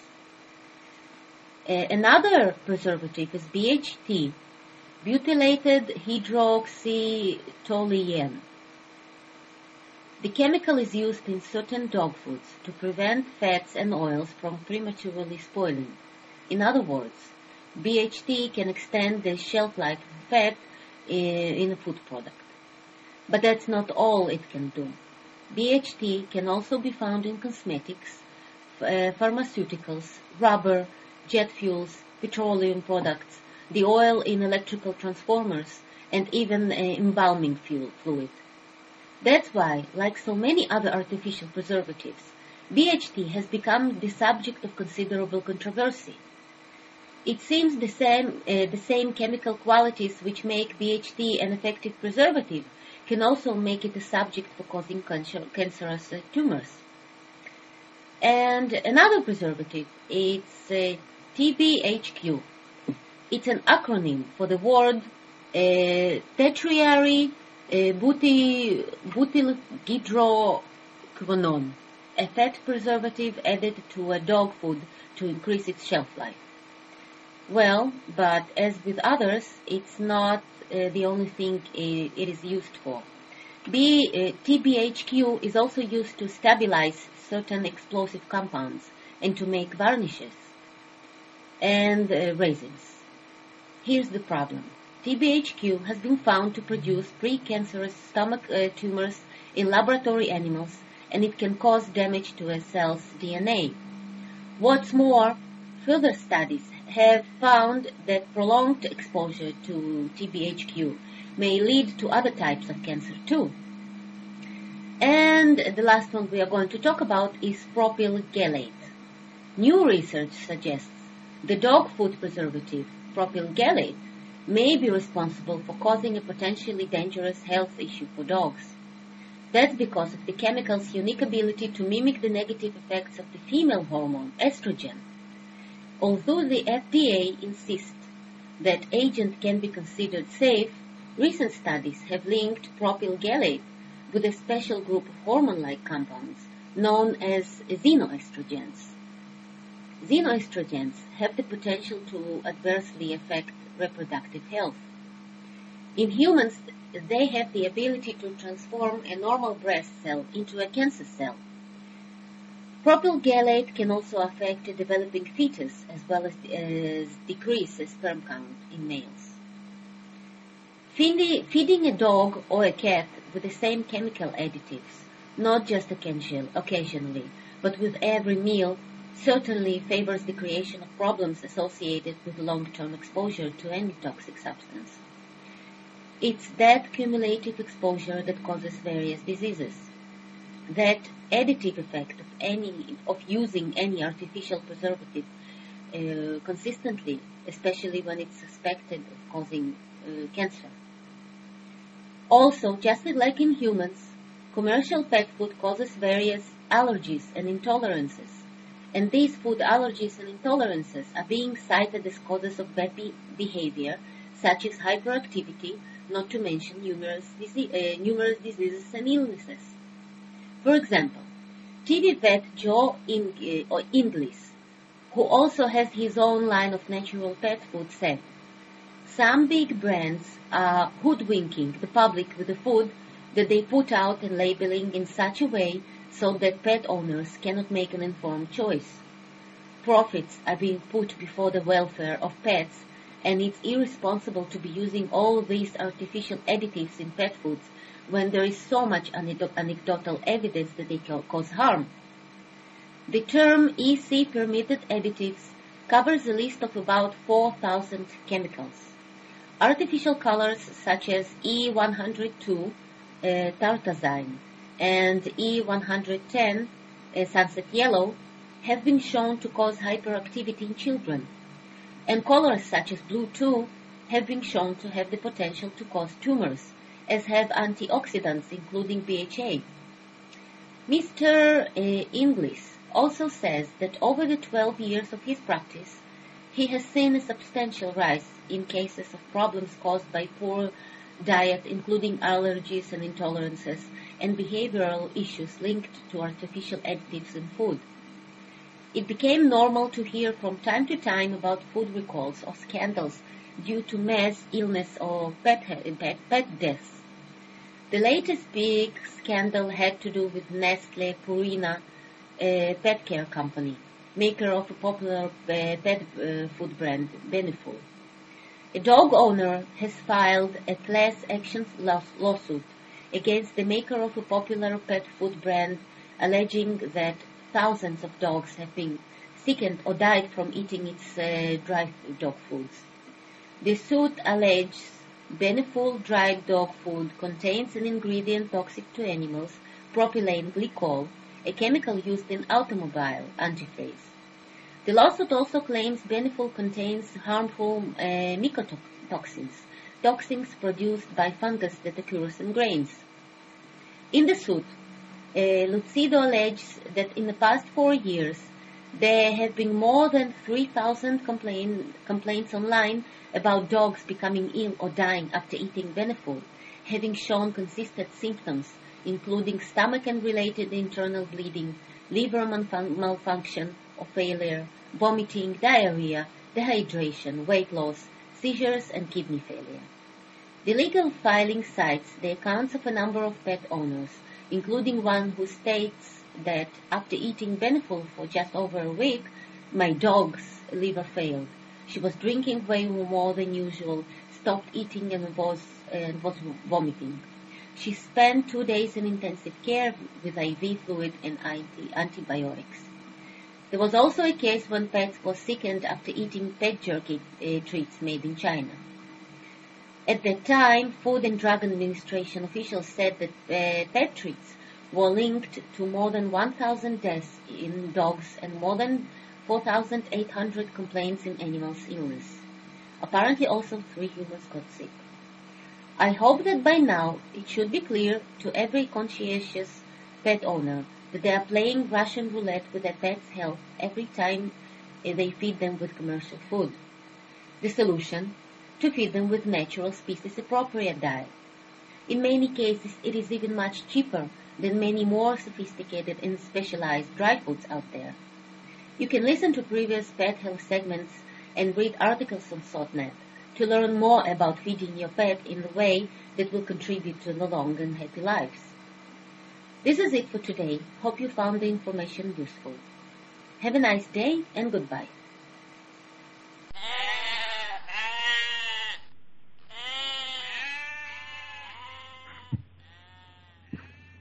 All right. Well, thank you, Zoya. That's some really valuable information. Certainly, uh, always good for us to be as concerned with our pets' health as we are with our own, and to keep an eye out for what's in their food and not just get them the uh, the standard kibble from the store. Even though you know overall it might be more affordable, you're really damaging your pet's health with a lot of that material. Um, well, I guess we're uh, we're nearing the end here, and to wrap up our show for today, I wanted to do um, sweet pork ribs. And I guess you could call this sweet ginger pork ribs. So I'll try to go over this quickly. Uh, it's it's pretty standard if you've ever done low and slow ribs in the oven. Um, if you're writing this down, the uh, the temp that you want to preheat your oven to is 225 degrees, um, and it would go with uh, two racks of uh, baby back ribs, um, uh, and basically just lay those out on a pan. Um, and then uh, to prep for this, uh, you need you can do this with some ginger extracts, but for my purposes, I really like to go with uh, raw ginger. So you take raw ginger and uh, just carefully peel it so that you don't take too much of the actual ginger off. Just take the peel off. Uh, chop that up into little chunks and put about a cup of it into your blender. You want a chunky blender for this because ginger is so tough; it's it's really hard to blend.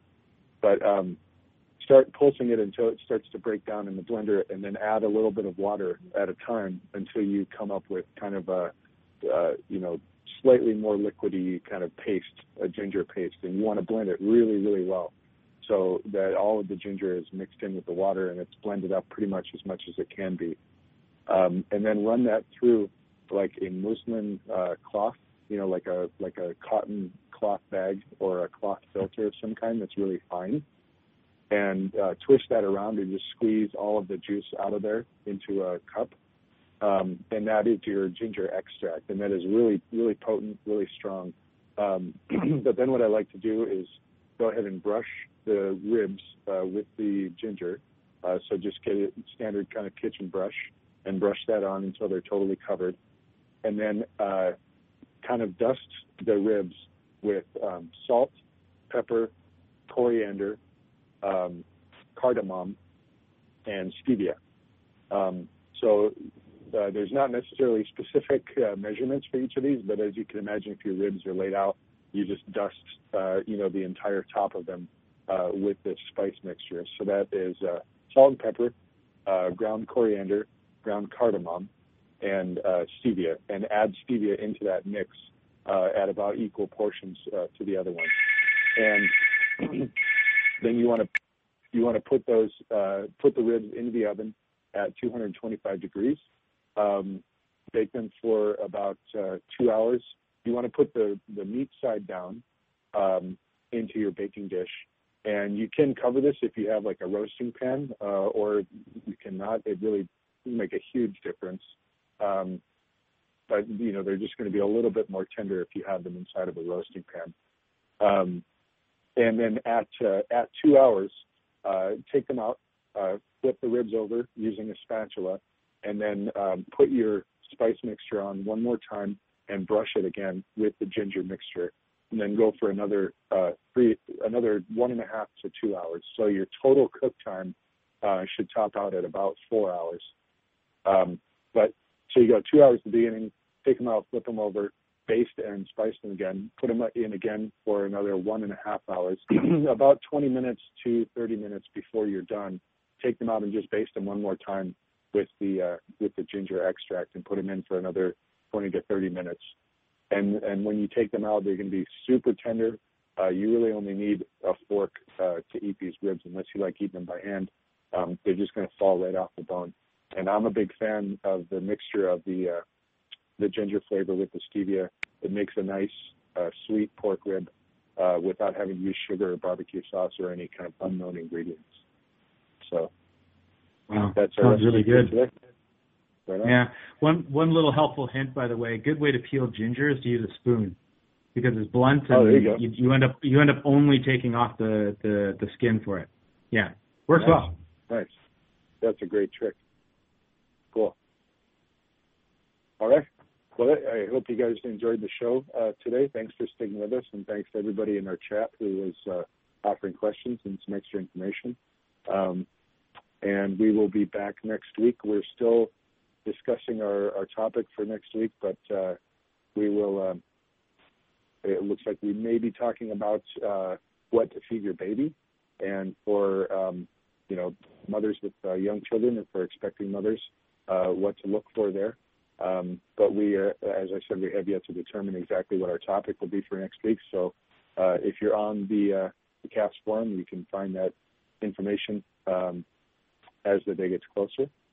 And uh, in the meantime, be sure to stay up to date with the news on SOTT on SOTT.net and uh, come back to Blog Talk Radio here at 2 p.m. Eastern on Monday.